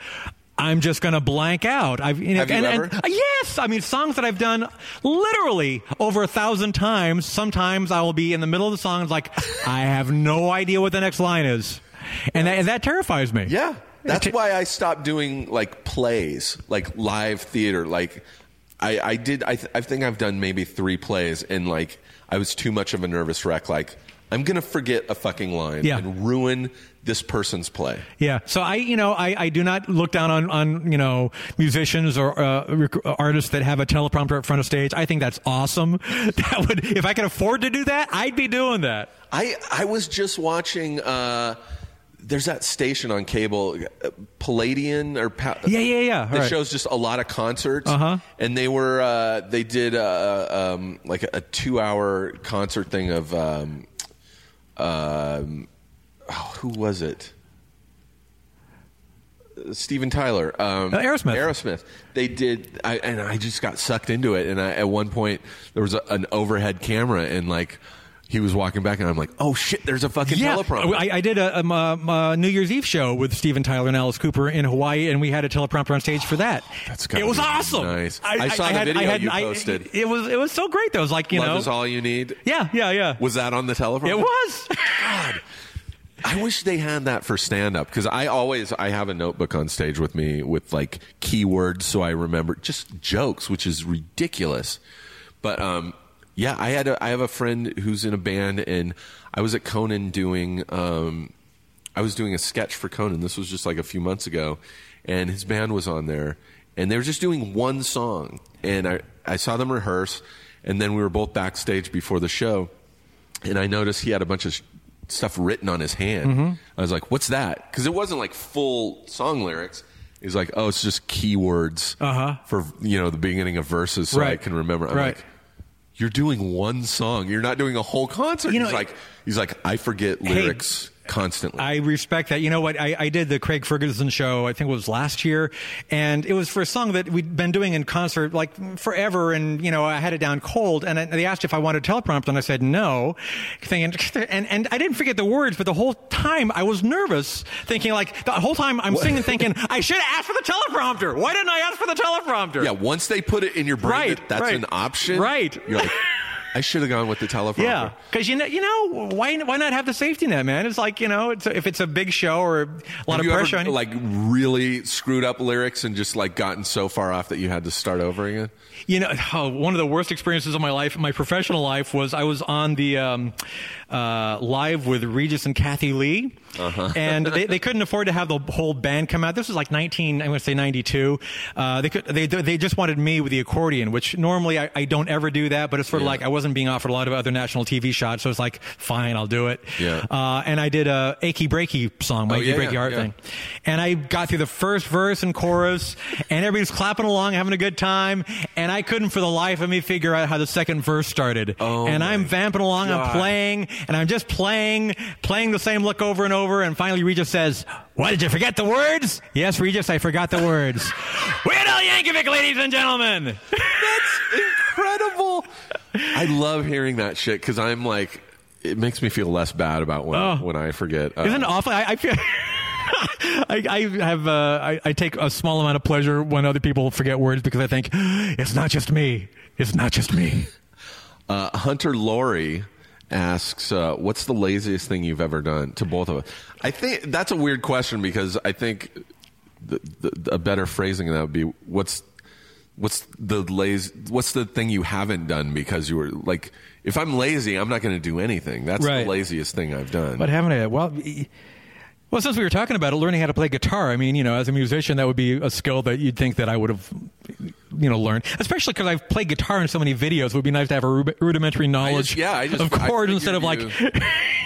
now, every time I hold a guitar on stage, it's totally a prop. Did you did you take? You had to have taken accordion lessons. Three That years of accordion like lessons. Something you couldn't pick up, Age of seven to ten. That's my formal musical training. and then everything else is self taught. Yeah. Do you read music? I do. You do? Yeah, oh yeah. So you learned to read music in those Oh seven yeah. to ten. Yeah, I learned all sorts of music theory. I, you know, I, yeah. You retained it. well, you know, uh, I, I, work, I guess kept working on it. Keep working. Because like uh, the accordion lessons, they were teaching uh, classical pieces and polkas and things like that, and they weren't they weren't teaching like Rolling Stones or Led Zeppelin. It's sort of like the, the stuff I was listening to. You know, there was a disconnect there. So I thought, you know, I'm just going to stop the lessons. I'm just going to figure this out on my own. Because I went. I mean, uh, when I first came to LA, I enrolled at the Musicians Institute because I just wanted to learn to read music in charts, and I wanted to learn proper technique and theory. And I did. I, I spent a year just like twelve hours a day at that place, just learning to read music. But then after it was over, I you know, I wasn't in a band for a long time, so I wasn't playing. I had no reason to read, and I have completely. If you put a sheet of music in front of me, I wouldn't be able to read it. I, I would be able to figure it out, but I would literally have to sit down for a long time, going, uh, "Okay, this is oh, this is E." So Right. Well, you know, I, I can't really. I, it, if, if it's really complex, I, I, can't sight read. I mean, Frank Zappa was famous for the Black Page, and my, and my bass player Steve Jay actually auditioned for Frank Zappa years and years No ago. But it was the same thing. It was called the Black Page. It was like a page, a sheet of music with so many notes on it. It was almost black, and they, he put the black page in front of you and said, "Okay, play it." And you're supposed to just sight read it and play it as written. And if you and if you couldn't, and if you, too? it was legitimate music. And It wasn't and, him and if fucking you, with you. uh, no, no, and, and if you couldn't play it, like you didn't have the chops. Yeah, I love. I really. I I love hearing Frank Zappa audition stories. There's there's a few online. There's one of Steve Vai talking about auditioning, and then him like Zappa giving him some music, saying, "Okay, play this." Like really complicated music, him playing and say, "Okay, play it backwards." like start at the at the end of the you know the bar and play it backwards, and then and then he'd be like, "Okay, now play it in a different key." play in a different time signature. And then uh, he says at the end of the audition, he's like, uh, "All right, I hear." Uh, you know who was it? Linda Ronstadt's looking for a guitar player. you know, like really putting him down, but he he hired him anyway. He was joking, but like after that whole harsh like audition, saying, "No, I think Linda Ronstadt needs a guitar player though." But like, I've heard like really grueling like audition stories. Like he was a monster, like not as a human, but like like a me- like a technical like Yeah. amazing musician. He was a perfectionist. I mean, everything I've read and heard about him, he's just like a, a very demanding guy. But I mean, that's he, he can't do a show like he does or Yeah. did uh, without having that kind of standard. I went to I was at the Baked Potato like a few weeks ago in in North Hollywood, which is a jazz club, and I uh, I went with uh, Do you know Brendan Small? Yeah, sure. I went with him and because we were going to see uh, Joe Travers play, who's like an amazing drummer, uh, with Mike Keneally, who was Zappa's like go-to guy, like an, an amazing guitar player. Um, and I just sat and watched those guys, and I was like, Jesus Christ! like, I see stuff like that, and I'm like, why do I own a guitar and a bass? Like, these guys are so good. It's You might play for crazy. Linda Ronstadt at some point in your life. You never know. Uh, maybe is she touring? I would like to go out on the road with her. it's all Mexican songs now, isn't it? Mi cante tu libre biblioteca. Rainn Wilson had a question for us. He Really? He didn't hashtag it, so The I'm, power of rain. so I'm having trouble finding it. But I, I think the basic gist of what scares you the most. What are you most afraid of? Oh, I'm I'm I'm I'm afraid of emails from Rainn Wilson. They they terrify me. No. no. Um, gosh, what? Hmm. Did you do that Ingrid Michaelson video? Did he ask you to do that? Which what's that? Uh, is it Ingrid Michael? Yeah, I did a music video that I he, guess not. Uh, he uh, asked he asked a bunch of people to be in. Like I think he was asking big like bear like guys. It was like me and Rob Delaney. And, Okay. No, I guess I guess not. Uh, what, what scares me? Um, well, we talked about the stage fright thing. That's definitely part of it. Um, you know, I, I think mostly just falling off of skyscrapers covered with snakes. You afraid of heights? No, not really. Afraid of flying? Um, I would guess No. not. You, No. you have a place in Hawaii, right? yeah, yeah. So you that would suck if you were. Afraid. I, I don't, I don't, I don't have any like real irrational fears. I mean, the, the things I'm afraid of would be things most, you know, sentient beings would be afraid of. I think. I yeah, my my biggest fears are yeah, like I it's weird. I I have an obs- obsession with death, but I'm not afraid of dying. I'm not afraid of being dead. I am afraid though of dying. You know, I'm afraid of like I don't want to be the guy that's been stabbed and then I'm laying there like like so that's so that's a fear of mine. I'm afraid of moths. Moths. I'm terrified of moths. Okay, that's weird. Is there, is there a name for that? There's got to be. I but, but I'm Moths. not afraid of butterflies. Like like tiny moths, big moths make any difference? Any kind of We, we get these huge moths in Hawaii, which we you know we, we'll, we'll see one, we'll go ah Mothra. I, I used to have a Mothra joke, and it never once got a laugh. I even did it on a tour where we did it with Tig Notaro, and we we did a show in a Japanese toy store in San Francisco, and I was like, "Oh, I'm going to break out my Mothra joke."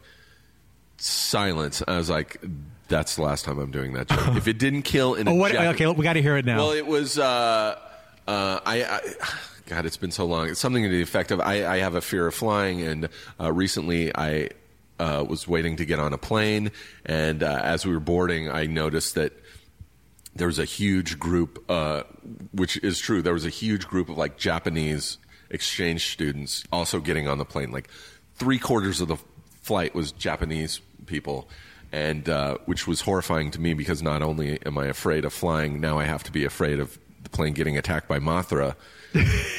never got a I'm, laugh. I'm giving you a laugh right now. I know, you're giving me a sympathy laugh. But never got a laugh, and I was like, yeah, it really isn't that funny. It, it, once it bombed in a Japanese toy store, I'm like, eh, Mm-hmm. fuck it, I'm retiring this joke.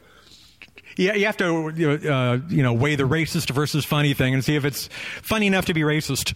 But I, yeah, it's almost, yeah, not worth it. Oh, here's the here was that question. At, at your 86th show in Dixon, Illinois, My 86th or my it- 1986 Okay. show in Dixon, Illinois. I've been counting your shows, and it's show number 86. And this is from Reverend GB. Uh, you ran off stage mid song for 30 to 60 seconds while the band played on. Were you vomiting? Did, didn't we just talk about this? Yeah, that's why I, I couldn't find it, so I just okay, asked okay. you. Um, I, I, I, I doubt it. I, I was probably either costume change or, gosh, could have been any number of things. I don't know, but but no, I, I definitely would have vomited, you know, into the crowd. I, heard- I heard a, a great story by uh, Jeff Tweedy from Wilco uh, about like pooping himself on stage. On Like, he- he, was sick. I, I'm not. Sure, I don't remember if it was from drugs or being sick, but he was on stage doing a concert and he pooped himself and kept. He did the whole concert and, and he even like admitted it to the audience. Was like. Uh, yeah, I just uh, shit my pants, um, so that happened, and just still did the show. I'm like such a Well, you pussy. I there, there's like- there's some people that can get away with stories like that, but Al Roker tells uh, one story. I would immediately be like, um, "I'm sorry, the concert is over," and like left. Like that's Was it no? Who was it? What was the band that they stopped the show because they were getting pooped on by? Was it was it birds? No, it wasn't. It wasn't Wilco, was it? No, or who? I don't know. This was a couple of years ago, but I, I made fun of them like you know, yeah, one of my bass players getting pooped on. He does the he finishes the set. You know? they were really they had a problem It, with like it was, birds it was or something.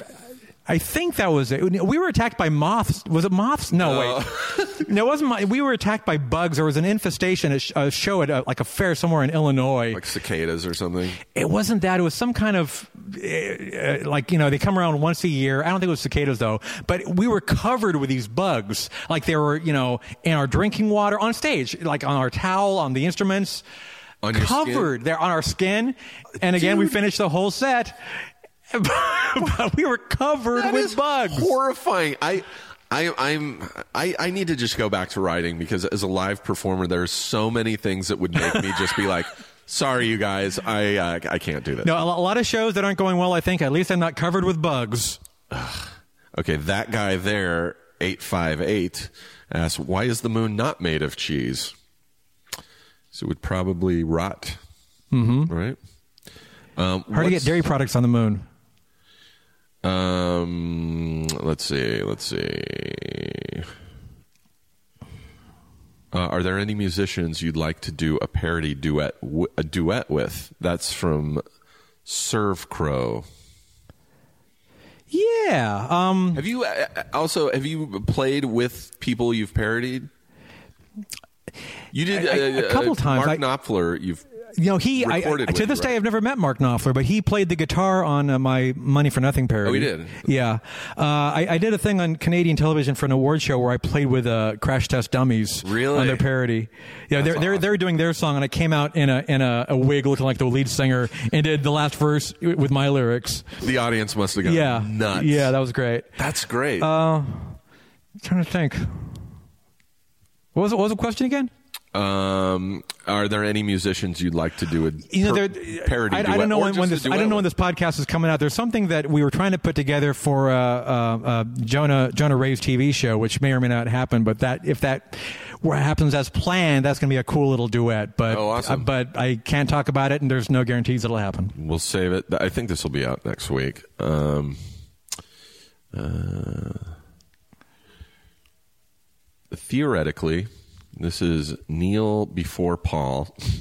theoretically, if you could be any type of marsupial in the world, would you still enjoy tamales? First would- of all, what m- marsupial would you most like to be? Oh gosh. Um, Probably a baby kangaroo. Does that qualify? Yeah, sure. All right. Uh, and I would, you know, I would, uh, I would have probably a, a green corn tamale and keep it in my little pouch. I love tamales. I never never get them though. Why? Uh, and corn allergy? just- I'm just never in a place where there's tamales. But if I'm ever like, if you get a writing gig next to a place that's got a tamale cart, I love You're tamales, set. though. Uh, Alejandra, you should treat yourself to a tamale, Steve. she also asked, "Did you ever get that electric car?" I did. I own a Tesla. Oh, And uh? I was on the waiting list uh, since they first announced the Model S, like for five years. I, you know, I wish I'd bought stock along with Yeah. putting the down payment. Uh, it's, I love it. It's uh, again, it's not an ad for Tesla, but I uh, best car I've ever owned. I kind love it to death. with those. Love it to death. Um, I might ask you to give me a ride in it because I'm really obsessed with those. Cars. I think my wife might have taken it to wherever she went off to, but it's pretty cool. Um, yeah, those. You know, I I, I don't know why, but I, I think the test. I, I I don't know why it hasn't uh, caught on with uh, with gangsters, but what a perfect uh, car for a drive by. What's the range on? Like, how far can you go on a charge? It depends. There's three different yeah, kind of batteries. silent. That's why, right? Right, right. Like don't don't hear you sneaking up. Um, there's three. We got the medium battery, uh, which was 230 miles. There's also one that's 300 miles and one that's I guess 160 miles. Uh, which is you know if if you're and and if you want to take drives up the the coast, they have these supercharger stations where you could pull in, do a quick charge. Um, but I mean for So for you can make it to San Francisco in that. yeah yeah. How long Uh, does it take to charge? well, at the superchargers, uh, which we haven't used yet, but I mean, like half an hour or so. I mean, cow. basically, we just plug in at night uh, into the garage, and you know, by the morning it's a full charge. I mean, we never, you know, ninety nine percent of the time, we would never drive like you know, two hundred and thirty miles in a day. And those cars have a lot of pickup too. Oh, it's amazing. Because there's no, there's you, you, know what don't have to wait for the gas to engage. You know what it's like? It's like those new roller coasters that, that start with have the magnets. Yes. So that you just, you know, Instantly. instantly, boom. Oh man, that's awesome. It's it's great. I'll, I'll give you a test ride some other time. I know I know somebody that has one, and uh, it is she she rides horses like almost every day. So she's always out on this ranch. So she never washes it because she's always out on this ranch, and it is the dirtiest car I've ever seen. Like I, the first time I saw it, I'm like, how can you drive around in that car so filthy? And she's like, I ride horses every day. I can't, I can't wash it every day. That's Right. Yeah, my my engineer, my old engineer Tony Papa, uh, made his own electric car in the I want to say the, the late eighties. Made? He, he made he he figured it out. He's like this you know savant. He had an old green MG, gutted it, and put in batteries and made an electric car. And it worked. I mean, we, we sat in it, and he uh, he turned it on, no noise, and I'm like, "Yeah, this is a great car." And then all of a sudden, it starts going backward, and you hear all you hear is the wheels on the gravel. As Are it, you kidding? and that was How my first the first time? I'd been on an electric car, and it just like I could not believe it. Yeah, the silence is what really blows Yeah. me away. Is how Yeah. quiet they are. I, I wish I had the know-how to build stuff like that. If I could build an electric car, I would be building all sorts of stuff. Would you? Would you really? I absolutely would. I would be like, I would have a, I would have a garage just where I built stuff. I'd be a crazy scientist. I'd build weird guitars. Ugh. All right, let me see if I have any other questions because we've gone a while. Wow, we've gone almost two hours, Al. wow. This might This will be edited down to like ten minutes. This will be one of the longest podcasts I've done. Um, uh, let's see. This might be the longest I've talked to anybody ever. Oh, the Twinkie Wiener sandwiches is that the. How did you come up with the? Is that's not something you actually had eaten and was like, oh, I got to put this in a movie. It's one of those kind of things I probably thought up in a fever dream and put it into the script for UHF. Not, you know, when you when you write stuff like that, you always think, oh, that's funny, and then the day will come when you actually have to eat seven Twinkie. Wiener sandwiches. Is it disgusting? Yeah, yeah. I mean, it's, it's not it's not the worst thing I've ever eaten, but it you know it wouldn't be my food of choice. Um, fair enough. Okay, one other one. Uh, Do you have a, a degree in architecture? I do. You went to San Luis, uh, UC. The, the California, State. the Cal, that? The Cal State. Get the, get the name right, Steve. The California Polytechnic State University at San Luis Obispo. So you have a degree in architecture. I do. Have you ever designed uh, anything? Not per se. I mean, you know, I, I've drawn up plans for my own bathroom remodel and things Yeah. like that. So I, and I still have that kind of architectural lettering. It's, it's gotten sloppy over the decades, but uh, they kind of drill that into you. So Um, if someone came with like a blueprint, you'd be able to like be like, oh, this is this and this is.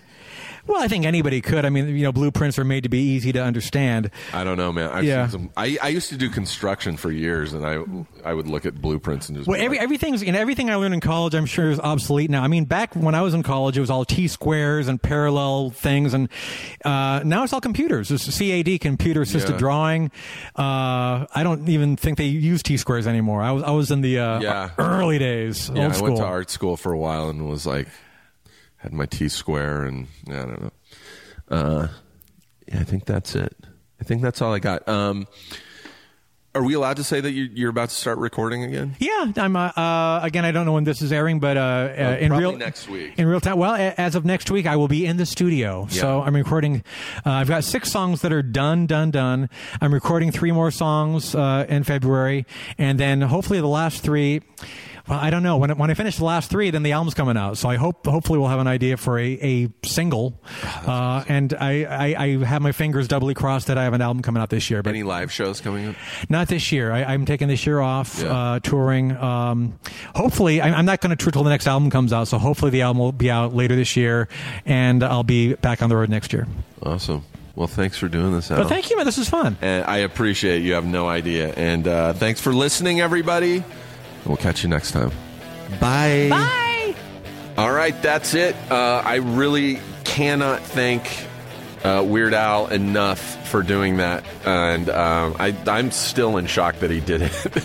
uh, so thank you for listening, and uh, while you're at it, while you're listening, while you're here, check out some other shows uh, from the Feral Audio Network. Uh, you can go to feralaudio.com, check out shows. We have people like Chelsea Peretti from Brooklyn Nine-Nine, uh, comedian Todd Barry, uh, Dan Harmon. Uh, my friends Allie and Georgia have a great podcast called Slumber Party. Um, really worth checking out. Uh, look around on the website, and uh, I'm sure there's uh, some other stuff you uh, would love on there. And while you're at it, you can donate to our podcast. There's a link on my page. Also, if you're going to go buy stuff on Amazon, maybe after hearing this, you want to go buy some uh, Weird Al albums or his movie. Uh, you can do that. Go to Weird Al. Uh, go to uh, Amazon. Use the link on my page uh, to go to Amazon, and uh, I get a very small percentage of that at no extra cost to you. So thank you very much, regardless of whatever you do, and I appreciate the listenership. And we'll catch you next time. Thanks.